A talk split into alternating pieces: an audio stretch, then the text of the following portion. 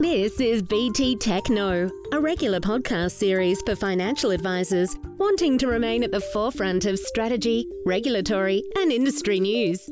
Well, with the 2022 federal election behind us and the Labor Party forming government, will the new financial year see a new agenda for the financial advice sector?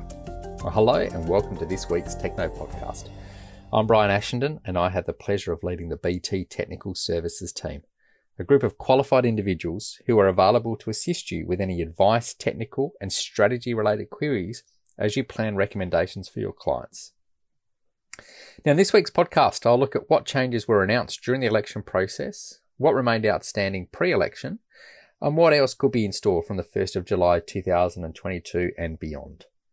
So let's start with the first announcement, many months before the election was even called, which was a promise by the Labor Party to look at implementing changes to the professional standard education requirements for existing advisors. Now, Labor announced that they would look to implement an experience pathway for those advisors with at least 10 years of experience and an unblemished record.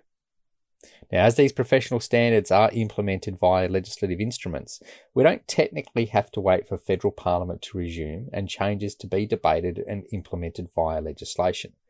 Indeed, we understand that Treasury has already been instructed to start drafting up the required documentation to implement these changes. What remains to be seen, however, is exactly how this will be implemented and what, if any, requirements still need to be met. I mean, soon after the Labor announcement, the Coalition made a similar announcement and launched a consultation process. And it was stated that completion of an ethics subject would still have been a requirement. Now, despite this, from many sectors of the market, there was opposition to the experience pathway. Whether it be due to how do you define the appropriate level of experience? For example, you know, why is 10 years better than nine years and 364 days worth of experience? And whether it would be a fair approach to change the rules after so many had already committed to and completed additional studies, and whether it would detract from the journey to professionalism in the eyes of the consumer. Another announcement, and one that would be widely welcomed, was the Labor announcement that they would work to allow financial planners to access client information via the MyGov website. Now, with MyGov recording important client information, such as transfer balance account status, this is crucial to effective financial planning strategies, allowing advisors to access information with the client's permission, of course, can only add uh, to the correct quality advice being provided. Now, also originally announced by the coalition during the election campaign, but swiftly matched by Labor, was an extension of the downsizer contribution to persons 55 and older. Um, although this is currently legislated to reduce to persons 60 and older from the 1st of July 2022, and an extension of the exemption period from the asset test from the sale of property for downsizer contributions from one year to two years. Now, of course, we still have to wait and see legislation for these additional changes to come through. Now, Labor has also announced that it will reinvigorate a previous policy position to legislate an objective of super to ensure people have a dignified retirement and to ensure that future policy settings take this objective into account. Now, the final form of this objective will no doubt be subject to significant consultation, as there had been differing views in the past on what it should actually say. And it'll be interesting to see if Labor also looks to try and form its Council of Super Custodians to help formulate what future changes to super could or should look like. The Australian Labor Party announced it will freeze the age pension deeming rates until 2024. And with cost of living pressures continuing to increase, this change would be welcomed by many. But one would probably also have to wonder that in an environment of rising interest rates, what sort of impact could be felt when the freeze is removed in the future. And perhaps a softening of sorts, it has been announced that the government will await the outcomes of the quality of advice review before committing to a position on conflicted remuneration in life insurance. Previous comments from the Labor Party whilst in opposition were that they were considering banning life insurance commissions completely. But we have obviously now seen a softening of that approach. And no doubt the outcomes from the quality of advice review will have some bearing on future policy settings. But with that review not due to report until December of this year, it may still be some time before any significant changes are made to facilitate more accessible and affordable quality advice solutions for clients.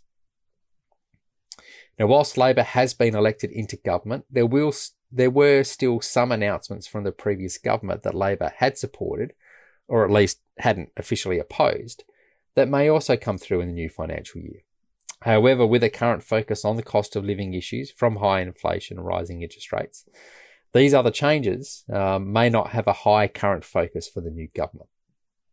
Now, those previous announcements included changes to the residency rule requirements for self managed superannuation funds, uh, allowing for the full commutation of legacy income streams, particularly in the self managed super fund environment, the implementation of a compensation scheme of last resort, and those previously mooted changes to the financial planners and advisors code of ethics. And in, and in particular here, uh, standard three in the changed wording regarding conflicts of interest.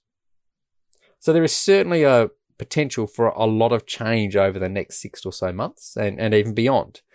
But what remains to be seen is the prioritization of these many announcements. We haven't yet seen a calendar released by the government about the sitting dates going forward. So at this stage, we still have uncertainty as to when any, any of these election or pre-election announcements uh, will actually be implemented. Now, remember, if you do have any questions on these or other advice strategy questions for your clients, you can call our BT Technical Services team on 1800 655 901, or you can email the team at technical at btfinancialgroup.com. And you can also join us for our regular fortnightly BT Academy webinar series, where we will discuss all things technical and regulatory in the financial advice space. Our next session is scheduled for midday, Wednesday, the 22nd of June, 2022, when, similar to this podcast, I'll be presenting on keeping up with the Stephen Joneses and looking at what has actually been proposed by the new Labor government and what other things remain outstanding.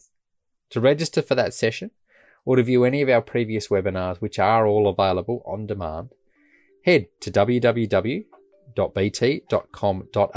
forward slash professional and follow the links to the BT Academy webinar series. And all our webinars also qualify for CPD points. Until next time, bye for now.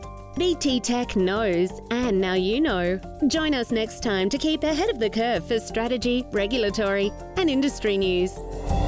This podcast has been developed for financial advisor use only and provides general information only. It does not take into account any particular individual's objectives, financial situations, or needs.